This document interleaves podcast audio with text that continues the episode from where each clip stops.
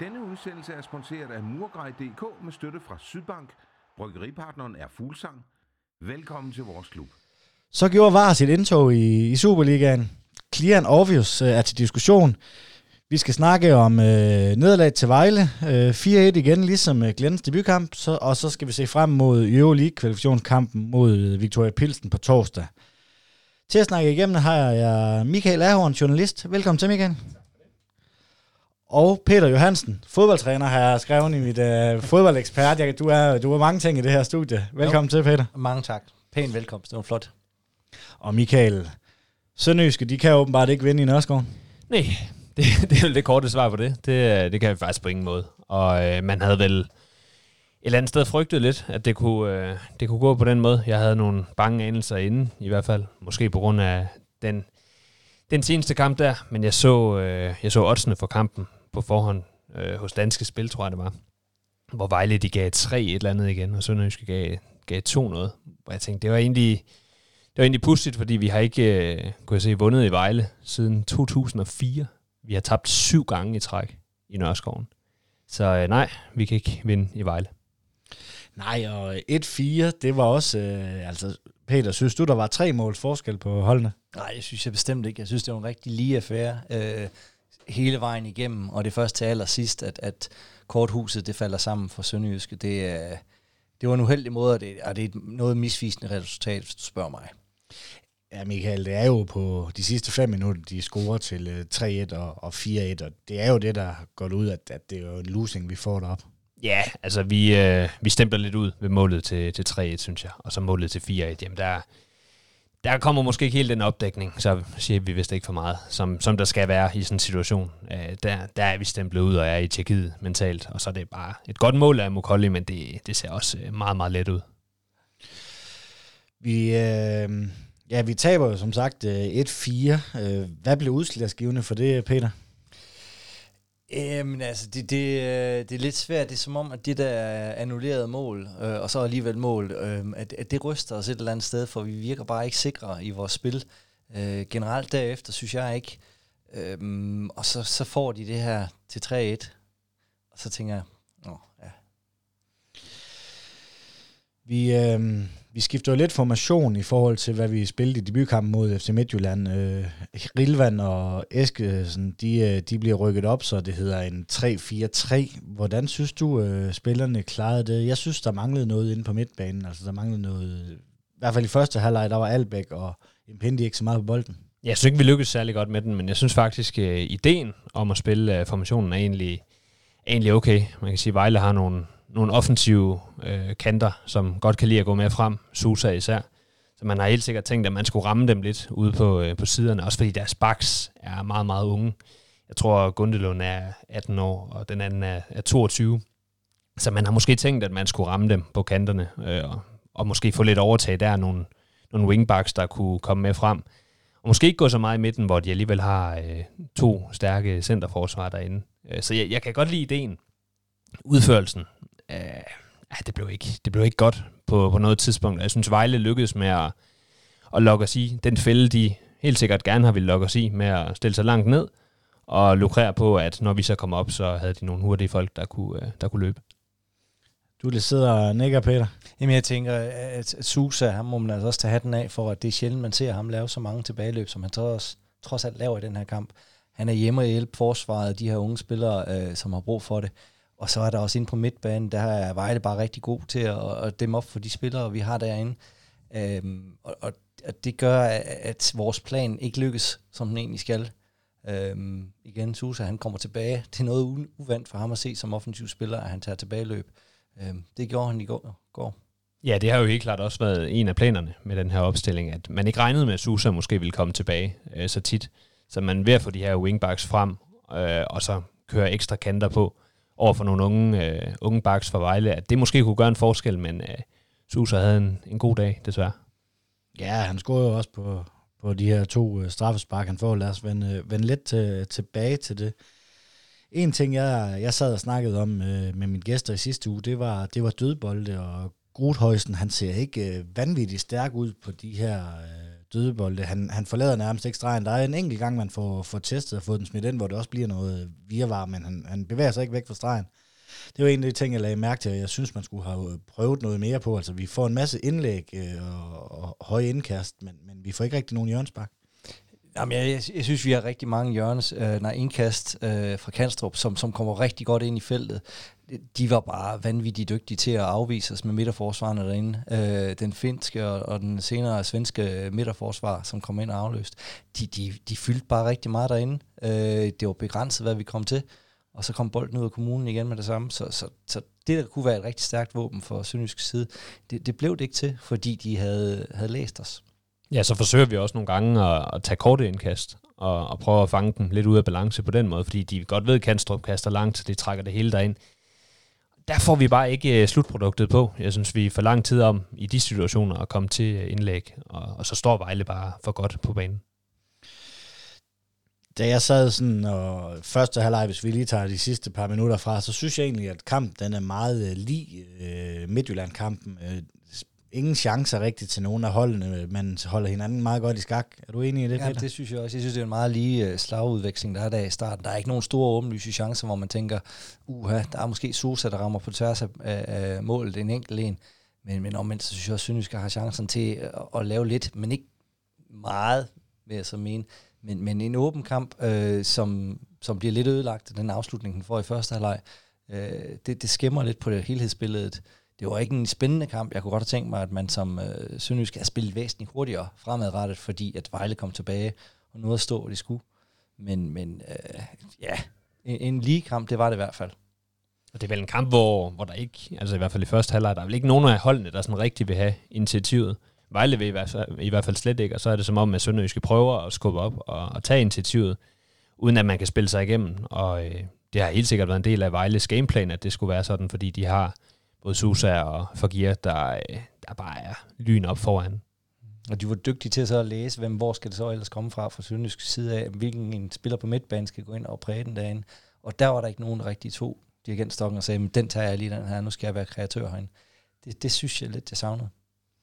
Nej, jeg synes, som jeg nævnte før, at Albæk og Mpindi, de havde det svært inde på den der tomands midtbane, var det jo i forhold til, når de er tre derinde.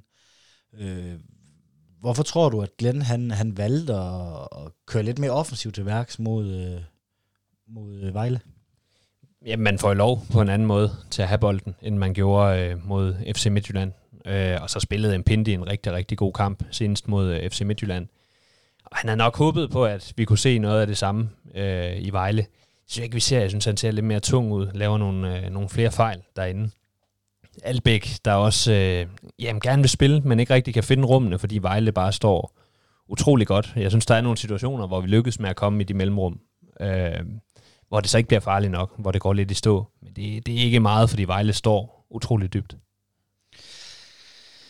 Jeg fandt ud af ved den her kamp, hvor meget et resultat egentlig betyder for en fodboldkamp, fordi at hvis jeg kigger på sådan kigger på de to kampe, vi har spillet i sæsonen, så vi vinder selvfølgelig mod Midtjylland, taber mod Vejle, og det er pointene, der gældes. Men hvad sådan hånden på hjertet, hvad for en kamp tror du, vi var... Nu har du set mit manus, Peter, men hvad for en kamp tror du, vi havde flest afleveringer i? Bedre boldbesiddelse, færre lange afleveringer, sådan nogle ting, som der er målbare i forhold til kun resultatet, som Glenn kigger på. Jamen, jeg tænker, det var lidt omvendt af, hvad man egentlig kunne have forventet fra starten af, at det er det, der så reelt også er sket. At hvis man fra starten af havde sagt, at vi vinder over FC Midtjylland, man taber til Vejle, det tænker jeg, at det havde man ikke helt troet på. Nej, fordi hvis vi kigger statistikken igennem, Michael, så laver vi 78 lange afleveringer mod Vejle, hvor vi laver 82 mod FC Midtjylland. Jeg sad i den her kamp og sad på stadion og kiggede. Jeg synes godt nok, de lavede mange afleveringer. Det lagde jeg ikke på samme måde mærke til mod Midtjylland. Er det bare resultatet, der farver en på den måde? Ja, jeg tror ikke, man lægger mærke til det i samme grad mod Midtjylland. Når jeg tænker tilbage på kampen mod Midtjylland, var der utrolig mange lange bolde i den kamp. Men man lægger ikke mærke til det, fordi det er en anden kvalitet, så det er måske mere naturligt, at det kommer i sådan en kamp. Mod Vejle forventer man måske lidt mere, at det skal være lidt mere spil langs jorden og lidt mere opbygning. Så der tror jeg, det det går mere i øjnene, altså det bliver mere i øjenfaldende, hvis det bliver lange bolde i sådan en kamp, frem for Midtjylland-kampen. En anden statistik, jeg synes, der er værd at fremhæve også, det er afleveringsnøjagtighed. Der lå vi altså i Vejle på 78,2%, hvor vi i Midtjylland-kampen lå på 58,5%. Det er selvfølgelig noget med presspil, og de presser højere op på banen, og vi spiller meget rundt i firebakkæden eller i fembakkæden dernede. Men er du alligevel lidt overrasket over, at der er så meget forskel i forhold til, hvad udtrykket på banen egentlig var? Men altså, jeg synes, du er inde på nogle af de rigtige ting i og med, altså, hvor meget tid har man egentlig på bolden i de to forskellige kampe, hvor Midtjylland, der kan man ikke forvente at have særlig lang tid, og det er også med til at højne stressniveauet hos den enkelte spiller, og så skal teknikken virkelig være der for at ramme medspilleren i fødderne, hvorimod Vejle, de holdt sig jo tilbage, og så fik du lov til at gøre, hvad du vil, og så kan du lave en masse tværafleveringer, uden det rigtig fører nogle steder, og det giver sig jo som resultat ud i statistikken bagefter, at du får en højere træfsikkerhed i forhold til afleveringerne. Så ja. Inden vi går til straffesparket, og det er Mpindi, han laver, så kunne jeg godt lige tænke mig at høre jeres holdning til VAR. At har det ændret sig, den her kamp? Og hvis det har, hvordan var den så før? Ja, jeg var meget kritisk over for VAR under kampen, og var også hurtigt på Twitter og sige, at det var noget værre LORT med VAR. Set i bagklogskabens lys, så på nær det første mål, vi får underkendt, så var situationerne vel korrekte langt hen ad vejen, synes jeg. Så altså i bagklogskaben synes jeg ikke, at det har ændret sig vildt meget. Jeg synes straffesparket, som de får nummer 2, jeg er ikke sikker på, at ville blive dømt, hvis ikke der var VAR. Han fløjter den måske, fordi han ved, at fløjter jeg den ikke, jamen så ser VAR den. Og så, altså den tror jeg ikke bliver dømt hver gang. Men VAR gør det udmærket i kampen, synes jeg egentlig. Hvad med dig, Peter? Jeg er ikke så begejstret for VAR. Jeg er fint i det omfang, at det bliver brugt som et værktøj, der kan gavne fodboldspil på banen, så synes jeg, det er en rigtig god ting. Og hvis det i særdeleshed drejer sig om de her virkelig beskidte eller slemme ting, der var andre kampe, hvor folk de filmede sig til noget, der ikke var alligevel, der synes jeg, det er rigtig fint, at man efterfølgende, eller man kan gå ind og så sige, jamen der er faktisk lige nær, der fortjener et advarsel eller kort. De tilfælde, der var i går, det fjerner altså noget af charmen ved fodbolden for mig. Vores første annullerede mål, det er rigtigt. Altså, hvis man er grov, så kan man godt sige, at man står i vejen for udsyn til målmanden. Men altså, man kan også se i spillets ånd og målmanden og spillernes reaktion, de er jo alle sammen med på, at der er mål, der er ikke så meget at diskutere her. Og det er måske den måde, jeg gerne vil se blive spillet på, frem for det her med, at vi tjekker lige efter hver enkelt kendelse, om det nu også er rigtigt. For jeg tror også, at nogle af de kendelser, der så var på VAR, gjorde, at dommerstanden blev mere og mere i tvivl, så jo længere hen vi kom i kampen, i særdeleshed med det sidste straffespark, der også er, ikke? Altså, hvis jeg ikke dømmer den, så kommer VAR måske ind og dømmer den for mig, og hvem er det så, der har autoriteten? Og altså, jeg er ikke begejstret. Premier League har gjort det rigtig, rigtig skidt, og jeg håber på, at Superligaen vil gøre det bedre. Den her var ikke god. De andre kampe har været væsentligt bedre. Jeg synes også, problemet er, at du også hiver fat i med et annulleret mål fra Albæk. I Superligaen skal VAR jo være, som du også siger i indledningen, clear and obvious. Altså det skal være helt klart, at der er begået en forseelse. Han står rigtig længe og må kigge i den situation. Altså den er jo ikke klar. Den er jo ikke tydelig. Altså så der bliver VAR brugt forkert, det er jeg fuldstændig enig i. Ja, det tager også 5-6 minutter, synes jeg. Det er en evighed på stadion. Man jubler, han står og kører det hele igennem. Spillerne har jublet færdige, er på plads igen. Det her, det var noget af det værste fra VAR, jeg har set. Ja, målmanden for Vejle er jo ikke utilfreds. Han brokker sig jo ikke. Altså, selv han tænker, der er jo mål. Altså, det var en lidt pinlig situation for VAR. Måske den første VAR-brøler i Superligaen, decideret.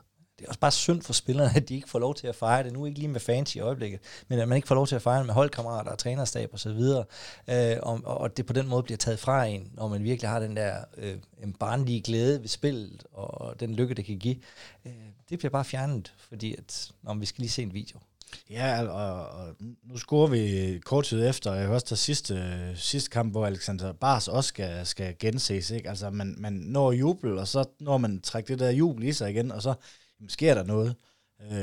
Der går 3-4 minutter, jeg sad ved siden af hejsen på stadion, hvor der var en tilfældig bold, der var jo oppe på armen i feltet også. Altså, hver gang han fløjter, så går det nærmest er du nu VAR, der har gjort et eller andet? Så det der med spilsånd, det bliver ødelagt meget, synes jeg.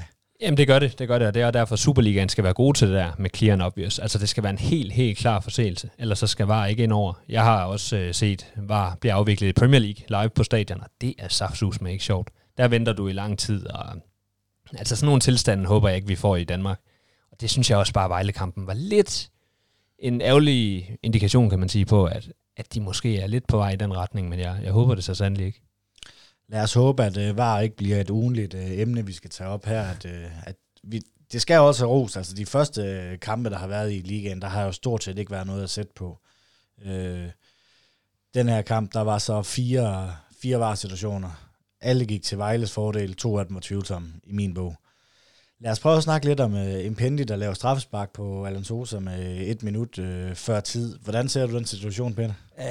Jeg synes ikke, at Mpindi har haft en særlig god kamp indtil da, og den usikkerhed, den forplanter sig også i ham i det, han skal hjem og lave noget forsvarsmæssigt arbejde dernede. Sosa, han er i en meget, meget spids vinkel, og sandsynligt for, at han kan sparke den ind der, altså forbi Thomas der inde i målet også, den er meget lille, og alligevel så går Mpindi noget voldsomt til ham. Sosa erfaren og rutineret, han, der har kontakt, han smider sig, der bliver fløjtet straffe, og der er ikke noget at diskutere. Det er et fint straffe, synes jeg, lavet af Sosa. Ja, det er jo klogt lavet. Han trækker ligesom bolden væk fra sit højre ben, så det nærmeste ben, det er frit i forhold til Mpindi, som fælder ham. Ja, jeg synes, man kan se den lang tid før. Jeg sidder hjemme i min sofa og siger, nej, allerede inden Mpindi begår den. Så snart han går i ryggen af ham, så ved man bare, at Sosa har den fart, som jeg snakker om.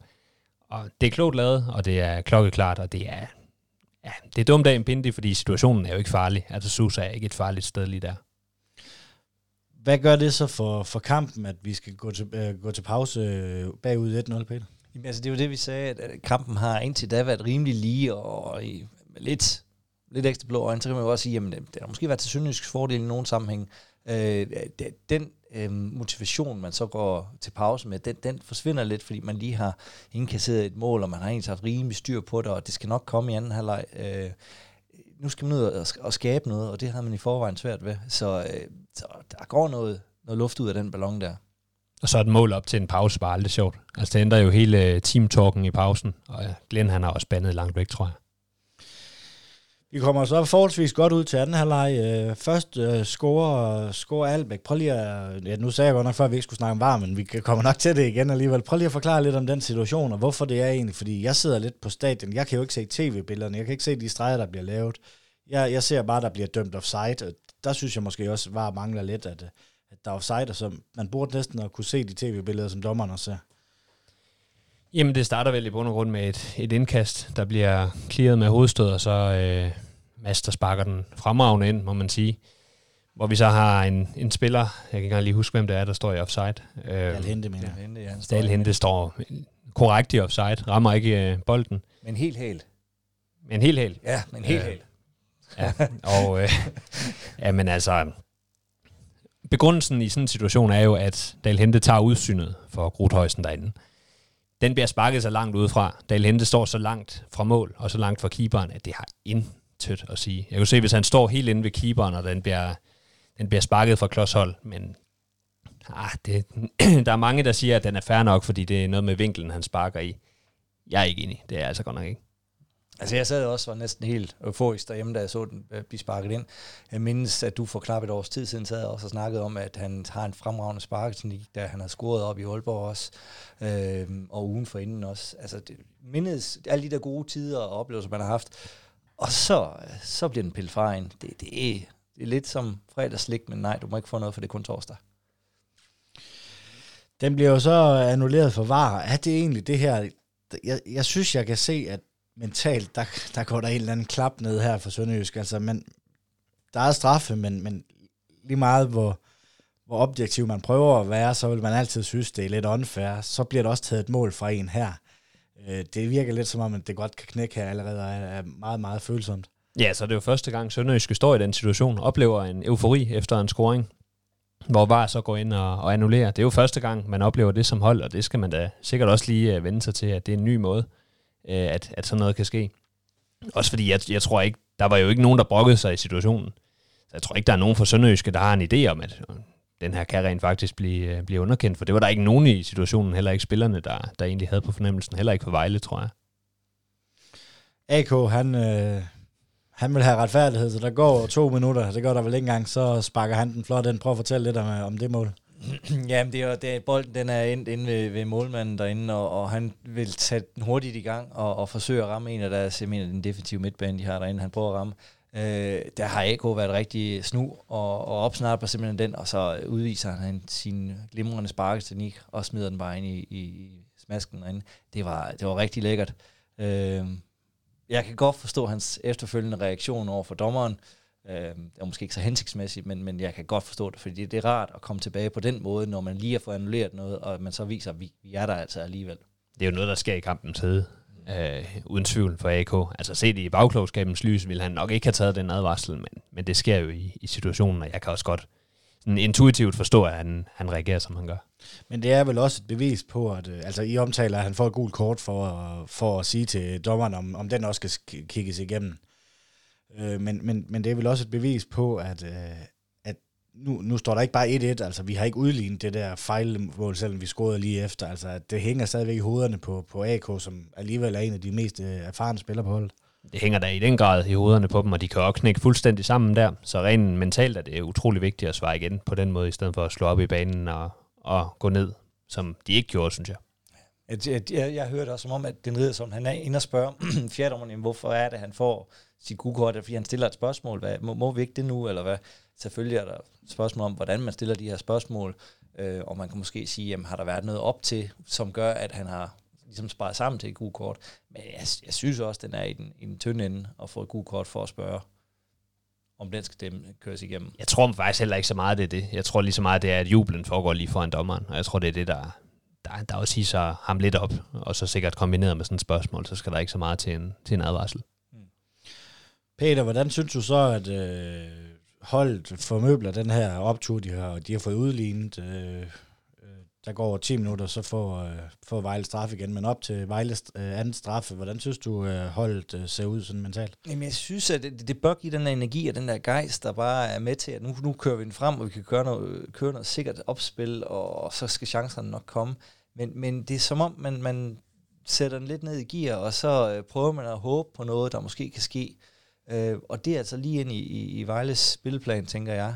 Fordi at tempoet går ud af kampen, og stille og roligt, så kan de er måske tilfredse med en uafgjort Vejle som så, ikke? Fordi oprykker skal have alle de point, de kan få.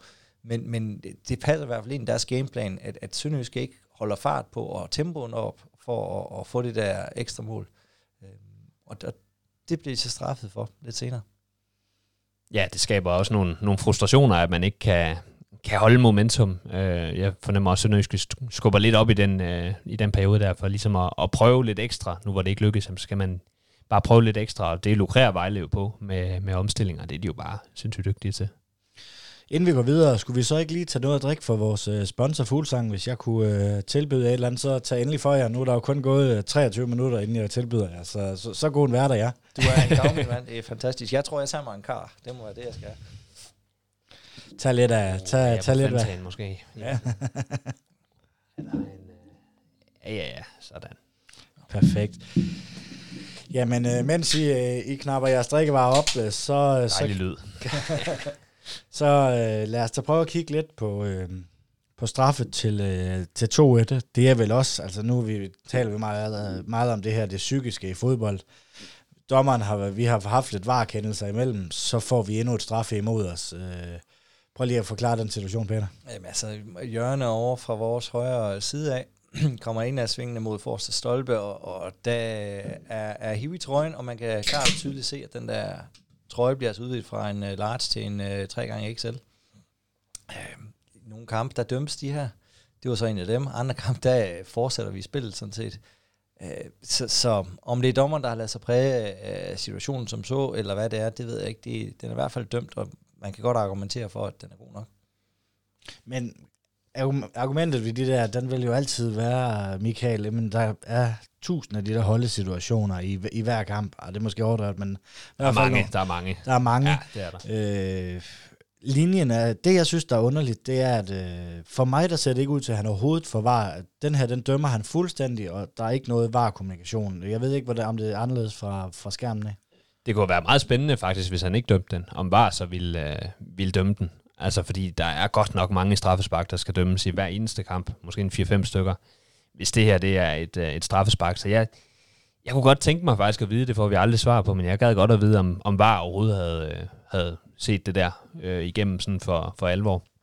Jeg er enig i, det er en holdelig situation. Den kan sagtens dømmes. Den bliver måske dømt uden VAR i 2 ud af 10 kampe. Det er godt nok ikke tit. Altså, jeg tror også, dommeren dømmer den lidt, fordi han godt ved, at jamen, skal den ses igennem, så er der hiv i trøjen, det har han set, så kan de så godt fløjte den.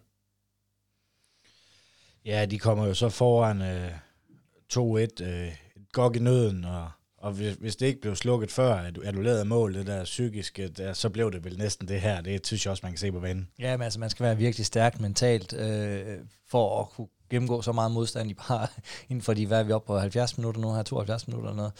Altså, det er ufattelig hårdt at gennemstå alt det her, og så skal man til at klatre op af det her kæmpe bjerg igen for at bare udligne. Og man har måske også en kamp i tankerne lidt senere hen, og så videre. Det er svært at komme tilbage igen. Glenn, han laver et par udskiftninger. Frederiksen kommer ind, Peter Christiansen kommer ind, Hardy Wright og Absalonsen kommer ind. Men synes du reelt, det gør noget for spillet? Vi går ud op i en 4-4-2, det kan jeg mærke til, men det giver jo bare Vejle helt vildt meget barbarum. Ja, jeg synes ikke, det giver ret meget spilmæssigt. Det er også svært at komme ind i sådan en kamp, hvor man måske mentalt er stemplet lidt ud og er på vej til Tjekkiet. Og at det har ikke rigtig fungeret så godt i kampen indtil videre, så man spiller måske mere sidelæns, og så er det svært at sætte de her folk i scene. Jeg synes, Bright han har et par optræk, han har også en kæmpe mulighed, hvor han sparker forbi. Men indskiftningerne gør ikke ret meget, men det er også svære forhold at komme ind under i sådan en situation. En ting, jeg synes faktisk, Vejles træner, Konstantin Galke, han skal have ros for, det er hans udskiftning med et kvarter igen. Han skifter Mokolli ind, han skifter Dramina ind, og så skifter han Montiel ind. Det er 3 offensive spillere, går efter at få det der og lukke kampen, i stedet for så mange oprykker nok ville stille sig tilbage. Det synes jeg faktisk også, han skal have ros for. Ja, men det gør han. Altså, det er også en rigtig taktik at lave. Det er, at du kan se, at du står langt tilbage på banen, du bliver presset tilbage. Det kræver nogle hurtige unge kræfter op foran, der kan løbe de der kontra, når muligheden er der. Og når du så har en sidste års profil i første division, ikke?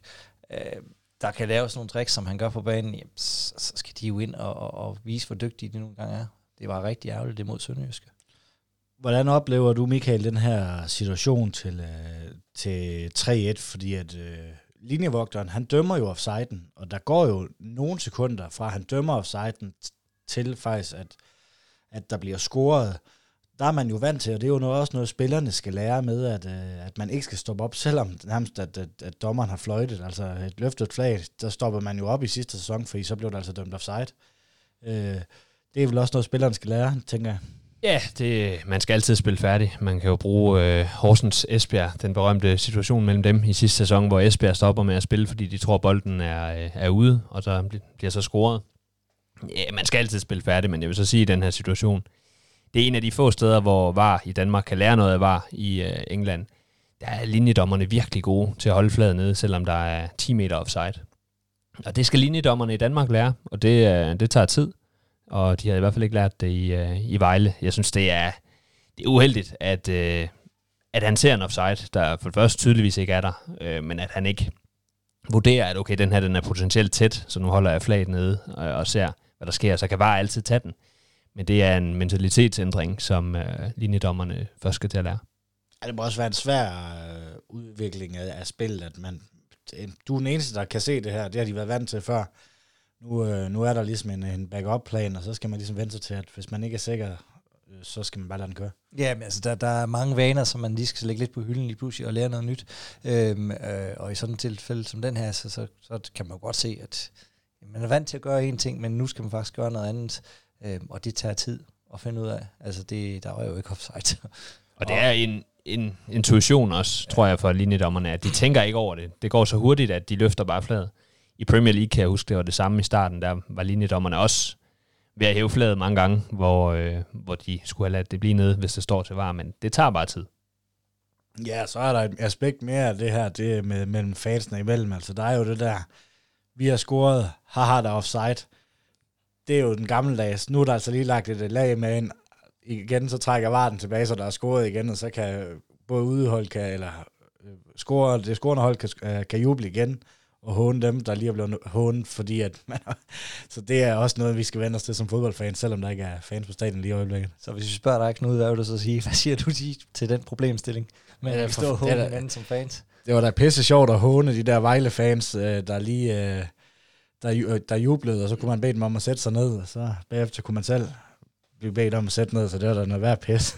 Jeg havde faktisk en situation i den Premier League-kamp, jeg var over at se i februar mellem West Ham og Brighton, der illustrerer det der meget godt. Brighton er nede 3-2, scorer til 3-3, dybt inde i anden halvleg. Og de når at juble helt vildt, så bliver den tjekket igennem af VAR, hvor der så bare på storskærmen står potentiel handball. Og der når West Hams fans hele stadion og jubler, fordi de tænker, yes, nu bliver den annulleret. Så kommer målet til at stå alligevel, og så er det Brighton, der jubler igen. Altså det er det der frem og tilbage hele tiden, og jeg er enig, man skal godt nok vende sig til det. Ja, fordi det der med at juble, det bliver ikke naturligt, når man har en eller anden frygt i baghovedet om, at det måske... Jeg forstår ikke, hvordan ishockey de kan gøre det, altså det har jo været kendt i ishockey i mange år. Jamen lad os...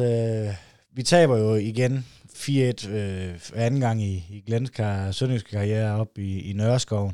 Hvor meget betyder det, at det bliver med så markante resultat som det? Tror du, det betyder noget, Peter, eller er det bare en kamp, der skal rystes væk, og man er allerede videre? Ja, men jeg tror, du har fat i det her til sidst. Det er bare, nu skal vi bare videre. Der er nogle andre større ting og mere interessante ting at hæfte sig ved i fremtiden.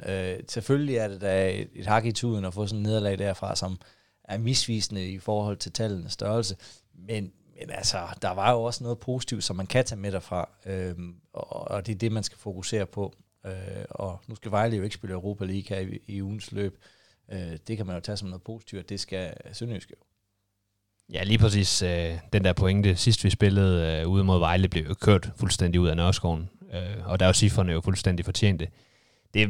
Det var jo i hvert fald et, måske to mål for meget, at vi taber 4-1. Så jeg tror ikke, det er den samme skuffelse, der er ovenpå på den her kamp. Jeg tror godt, man kan tage nogle ting med.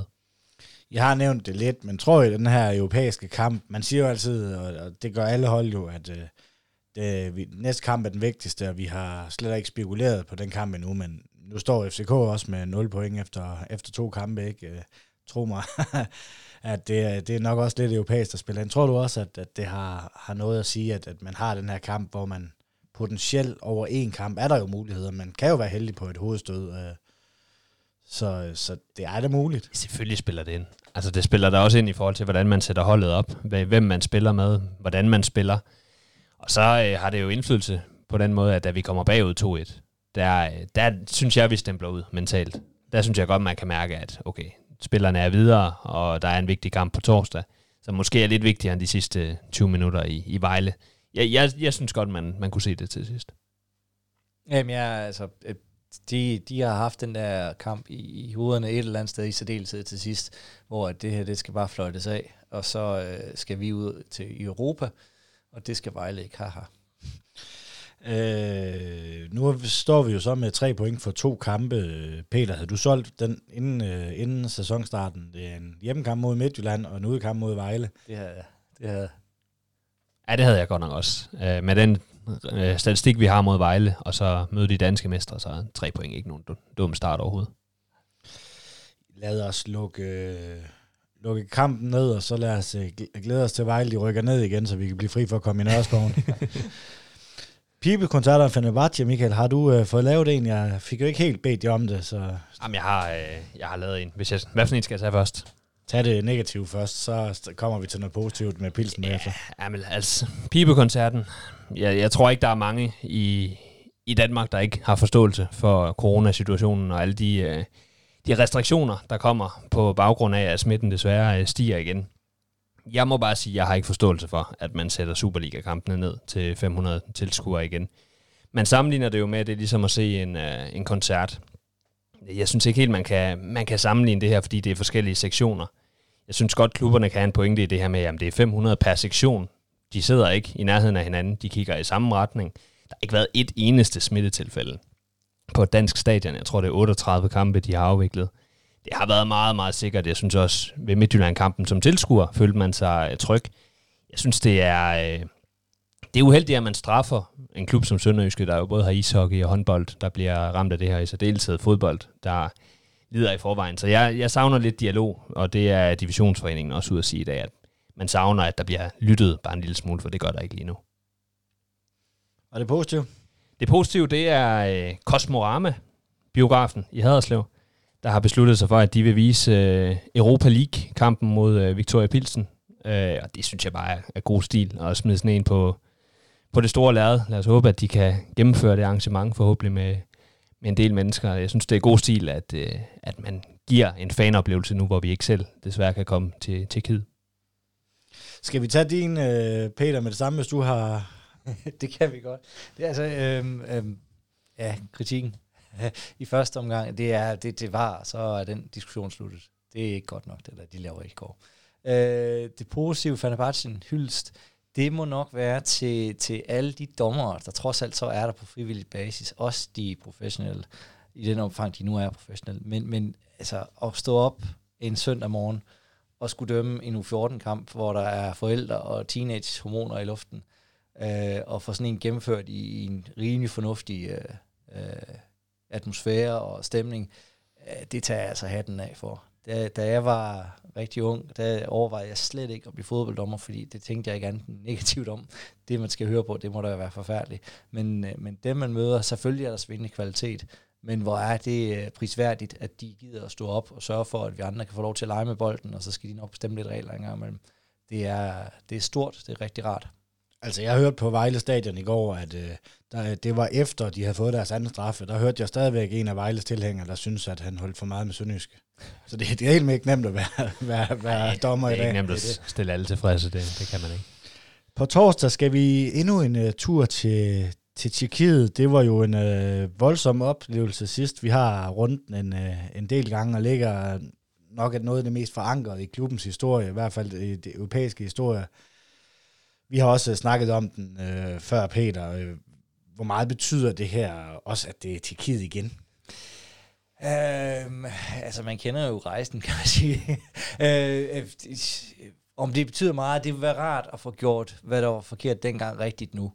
Og lad os så håbe, at resultatet det bliver, som det skal være, altså en 1-0-sejr til Sønderjyske. Det er rigeligt til at gå videre derfra. Der er noget skuffelse oven på sidste gang, vi var afsted. Det ville være rart at kunne sige, at det der Europa noget, tjek ved den, det kan vi også finde ud af. Ja, så især sådan en coronakrise, som vi er i øjeblikket. Du nævnte det lige kort før med økonomien, ikke? Det kunne være noget af en salvandsindsprøjtning. Ja, det kunne det i den grad. Også bare gejsten, det kan give spillerne. Det er ekstremt hårdt at spille midtugekampe, og kommer man, hvad vi alle håber, i et europæisk gruppespil på sigt, der bliver det meget, meget hårdt og krævende, men det vil også bare give både gejst og rigtig, rigtig mange penge. Vi skal jo i tredje runde her stå på Pilsen, og så i næste runde, der er det Hapoel Be'er Sheva eller Motherwell fra Skotland. De andre, de er fra Israel, så der er 2 kampe endnu. Pilsen, de ligger, som jeg husker det, nummer 48 på UEFA's rangliste. Vi ligger selv nummer 202. Hvor meget kender du ellers til Pilsen, Michael? Faktisk ret meget, fordi, altså ikke i deres hjemlige liga og den slags, men jeg har skrevet en del over for Tipsbladet, og har faktisk skrevet en del om Viktoria Plzeň, fordi det er et ret godt europæisk hold. Det er en fremragende modstander, vi skal op imod. De har 7 europæiske gruppespil på 9 år. Det er altså ret imponerende. De har spillet 3 gange Champions League-gruppespil. Kommet i dødens pulje hver gang, de har været med der. Alligevel skrabet en del point sammen, og det var et hold, der var meget tæt på at spille sig videre i Champions League playoff mod rigtig, rigtig stærke AZ Alkmaar. Så det er en fremragende modstander, vi skal op mod. Peter, jeg bad jo også dig om at nørde lidt pilsner. Havde du håbet, jeg skrev? Pilsner. Jeg håbede lidt. Det var hvad er dit indtryk af pilsnerbyens hold? Jamen altså, det er et tophold. Vi taler ikke det allerøverste af Champions League her, men vi taler en subtop til det, fordi de har altså kvalificeret sig de sidste 10 år, de har været afsted. Og de har 5 guld på CV'et, og 3 sølv og en bronze og 2 Supercup og en enkelt pokalsejr også. Altså, det er et hold, der har vundet noget og har prøvet det. de ved godt, hvad det drejer sig om det her. Og det er rigtigt, altså Champions League har de også været ude og spille nogle drabelige kampe, og har vundet over Roma også blandt andet derude. Altså, det er ikke bare en walk-over på nogen som helst måde. De har masser at byde på dem her, og det er et meget rutineret hold også. De ganske vist er gennemsnitsalderen væsentligt op. Lignende fun fact var, at de har ikke en eneste teenager i deres Europa League-trup, hvorimod at Sønderjyske faktisk har en del. Så det er nogle rutinerede herrer, der ved, hvordan bolden skal spilles rundt. Det er ikke oldboy-spillere, de kan stadigvæk noget endnu. Og du siger også, at det er nogle drabelige grupper, de har været i, i Champions League. Vi kan jo tage dem. Barcelona, AC Milan og Barca Borisov, første gang de er med. De henter 5 point i den gruppe. Så har de altså Bayern, Manchester City og CSKA. Anden gang de er med, henter 3 point. Og så har jeg senest måske den mest imponerende, jeg tror det er i 17 eller 18, de er med, hvor de møder AS Roma, CSKA og Real Madrid. Henter 7 point i den gruppe, så det er et godt hold. Ja, de er jo også kommet okay fra start i den hjemlige liga, som jeg kan forstå det. Det er jo ikke super meget ekspert i. Ja, det er fuldstændig rigtigt. De er ubesejret på hjemmebane indtil videre. Ganske vist er der kun spillet 4 runder. Men de har ikke tabt endnu. De tabte en enkelt kamp 1-4. Men ellers så er det næsten tilsvarende resultater. De har vundet mod deres modstandere 4-1 et par gange også. Senest der i weekenden vandt de også over Bohemians 4-1.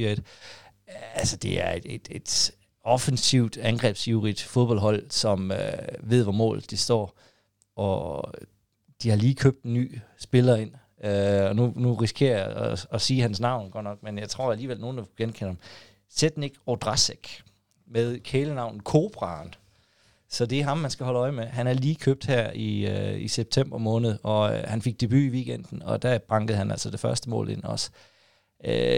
Et bæst, tror jeg, at Søren Papst vil kalde ham. 1 meter og nogen 90 høj. Han fylder. Lige kom fra Dallas og har også haft en stor karriere op i Norge også. Jeg må sige, hvad man mere om norsk fodbold. Men han var med til at slå England 2-1, hvor han scorede det vindemål som indskifter i Euro-kvalen sidste år. Han bliver en håndfuld.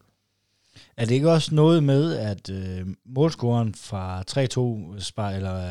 3-2 Sparta Prag spiller i Pilsen nu? Det mener jeg også, der er noget om, at han spiller i Pilsen. Og jeg kan ikke lige huske hans navn, og jeg gider simpelthen ikke undersøge den kamp. Den skal vi ikke researche overhovedet. Hvad tror I så, det bliver for en kamp? Nu har vi jo spillet 2 forskellige kampe i Superligaen mod et mesterhold og mod en oprykker. Jeg tænker, det bliver mere som på hjemmebane mod FC Midtjylland, hvor vi kommer til at stå lidt langt tilbage. Ja, det tror jeg, du har ret i. Jeg tænker, det er os, der har en klar underdog-rolle her, og det tror jeg egentlig også er ganske fint. De kommer til at have bolden, de kommer til at drive den fremad. De spiller normalt en 4-3-3-opstilling, og med 1 på toppen og 2 på hver sin side. Og de er også kommet rigtig godt i gang i den hjemlige liga. Deres nummer 2, deres topscorer derinde, han har 3 mål allerede nu inden for de 4 kampe, så de ved, hvor målet står, og det skal vi altså være meget opmærksom på, at vi står i vejen for, så de ikke lige får løbet os over inden. Ja, I sælger den jo ikke skide godt, hvis man skal sidde her og være jubeloptimist. Hvorfor tror I overhovedet, det er muligt, og hvad skal der til, før vi kan slå et klassehold som Pilsen? Nå, men det er da bestemt muligt. Altså, det synes jeg da absolut, det er. Jeg tror ikke, kampen kommer til at blive så meget anderledes, end den kamp, vi havde mod FC Midtjylland. Jeg tror, det bliver noget af det samme, vi skal indstille os på. En defensiv, der skal lykkes rigtig, rigtig godt. Det gjorde den jo rigtig meget mod Midtjylland. Kan vi ramme sådan en præstation igen? Så kan vi godt være med mod Pilsen. Vi skal også huske, det er et tjekkisk mandskab, der ikke aner, hvem Sønderjyske er. De har måske set et video. De har ikke det kendskab, et FC Midtjylland-hold har til os. Og jeg tror, vi kan godt bruge den der underdog-rolle, vi har. Og så er det Europa. De har spillet Europa mange gange. For os, der er det anden gang. Der er en eller anden gejst ved at være ny i Europa, så at sige. Det er Viktoria Plzeň, ikke? Så jeg tror, der er muligheder i den, men vi skal udnytte alle de muligheder, vi får, og vi skal stå rigtig, rigtig godt defensivt. Og så kan vi jo nyde lidt, at de 2 gange, de er røget ud de sidste 9 år, inden et gruppespil, der har det været 3. runde. Ja. Altså, de har en smule kendskab måske, i og med, at de har en tidlig Vejle-spiller med oppe i deres højre angreb deroppe. Så han nåede der at spille 55 kamp for Vejle. Så lidt indsigt har de, men der er selvfølgelig fodboldhold, de ændrer sig markant fra år til år nogle gange. Så det, jeg tror heller ikke, det er bestemt ikke umuligt på nogen som helst måde. Man kan sagtens fight den her hjem, men det kræver 100% hele vejen igennem fokus, og ikke give dem muligheden for noget som helst. Og det er én kamp. Altså, det, så meget er det heller ikke, der skal lykkes. Det er én kamp, der er ikke tilskuere på. Altså, Viktoria Plzeň har traditionelt også et rigtig godt hjemmebanepublikum. Så ingen fans der. 90 minutter. Altså, det, bolden er rundt, og alt kan ske. Det er en udvandet kliché, men det passer faktisk meget godt på den her kamp, synes jeg. Og gået glip af gruppespillet 2 gange i træk nu for Plzeň de sidste 2 år. Så det, altså, nu skal de kun ned og spille Euroleague, og spille mod et eller andet forøget kedeligt hold, Sønderjyske. Altså, kan man tætte sig op til det? Som lige har tabt til en oprøver. Ja, 4-1, altså. De er bare kommet, ikke? Altså, lad os håbe, de er... Det er præcis den vind, vi skal ride på. At det var bare lige for at narre fjenden, at vi lå Vejle vinde her i weekenden. Jamen, jeg tror også, det der... Altså, den måde, de ryger ud af Champions League-kvalden på, i overtiden til AZ Alkmaar, de var da så tæt på at gå videre i den Champions League-kval der. Nu skal de ned og spille Europa League-kval. Det er da bare en skuffelse for dem. Forhåbentlig kan man lukrere lidt på det. Ja, hvis man kigger på oddsene, så er de jo også enige med jer, at Pilsen er favoritter. De giver 1,32 igen. Sønderjyske giver 7,50 igen, så meget skal gå rigtigt for, at det kan lade sig gøre. Det svarer vel til, at før i tiden, når vi har mødt et godt FCK-hold, det er vel den slags odds, vi har været op imod nogle gange der. Ja. Tog det 29 kampe, eller hvad var det, før vi slog dem første gang? Vi må håbe, at det bliver første forsøg, det lykkes mod Pilsen. Dem kommer vi nok ikke til at møde helt så mange gange. Jeg tænker også, altså, de har et, som sagt, meget rutineret hold. En målmand på 34 år, og deres klublegende med 363 kampe på 36 år, som ligger inde på midtbanen også. Altså, der må også være noget ungdomligheds, der gør, at vi kan komme med ekstra kræfter og gå ind og bevise, at nu er det altså vores tur til at flyve forbi her med en sikker 1-0-sejr. Det ser vi frem til. Der var jo lodtrækning i fredag, så jeg har nævnt det før, at det er Motherwell eller Hapoel Be'er Sheva, vi skal møde på udebane også. Det var vel noget nær den bedste lodtrækning, vi kunne få. Vi overtager jo, hvis I så frem, at vi står på pilden, så overtager vi jo seedningen og skal møde et skotsk eller et israelsk hold. Ja, der er ingen tvivl om, at Viktoria Plzeň er klart det bedste af de 3 hold, vi potentielt skal spille imod her. Altså, kan vi vinde over dem, så kan man godt drømme lidt om gruppespil. Det synes jeg godt, man kan tillade sig også realistisk set. Er du enig? Ja, det tænker jeg også. Altså, der er en meget, meget svær kamp på torsdag, som man skal virkelig være op for, og der skal ske. Der skal være noget rigtig godt i vandet den dag i hvert fald, og man skal ikke vække som natten der klokken 4, som det er sket for andre danske hold i Europa. Det skal gå godt. Og så lige et skotsk eller israelsk hold. Altså, det er okay. Israelsk er jeg ikke så sikker på. Skotsk, det er mere til at tage og føle på. Det ved man, hvad man får. Det er jeg lidt nervøs for. Ja, Motherwell, de lå sidst, tror jeg, eller næst sidst i rækken i fredags. Jeg ved ikke lige, hvordan det er gået dem i weekenden, men det er da i hvert fald muligt. Jamen, det var umiddelbart, hvad jeg havde på mit manus her på faldrebet. Er noget, I mangler for sagt? Tak. Kom en tur i Cosmorama og se den europæiske kamp, så vi kan få en lille smule fanstemning, trods alt. Så håber jeg, at vi ses igen til en optakt til enten Motherwell eller Hapoel Be'er Sheva, når så kan I få lov til at nørde lidt eksotiske fodboldklubber. Jeg glæder mig allerede. Ja. Tak til Peter Johansen. Velkommen. Michael Aarhorn. Selv tak. Moin. En stor tak skal lyde til Fuglsang, Sydbank og Murgrej.dk. Uden dem var denne podcast ikke mulig. En stor tak skal også lyde til dig, der lytter med. Uden dig var der ingen grund til at lave denne podcast. Vi sejser møg, mandetak.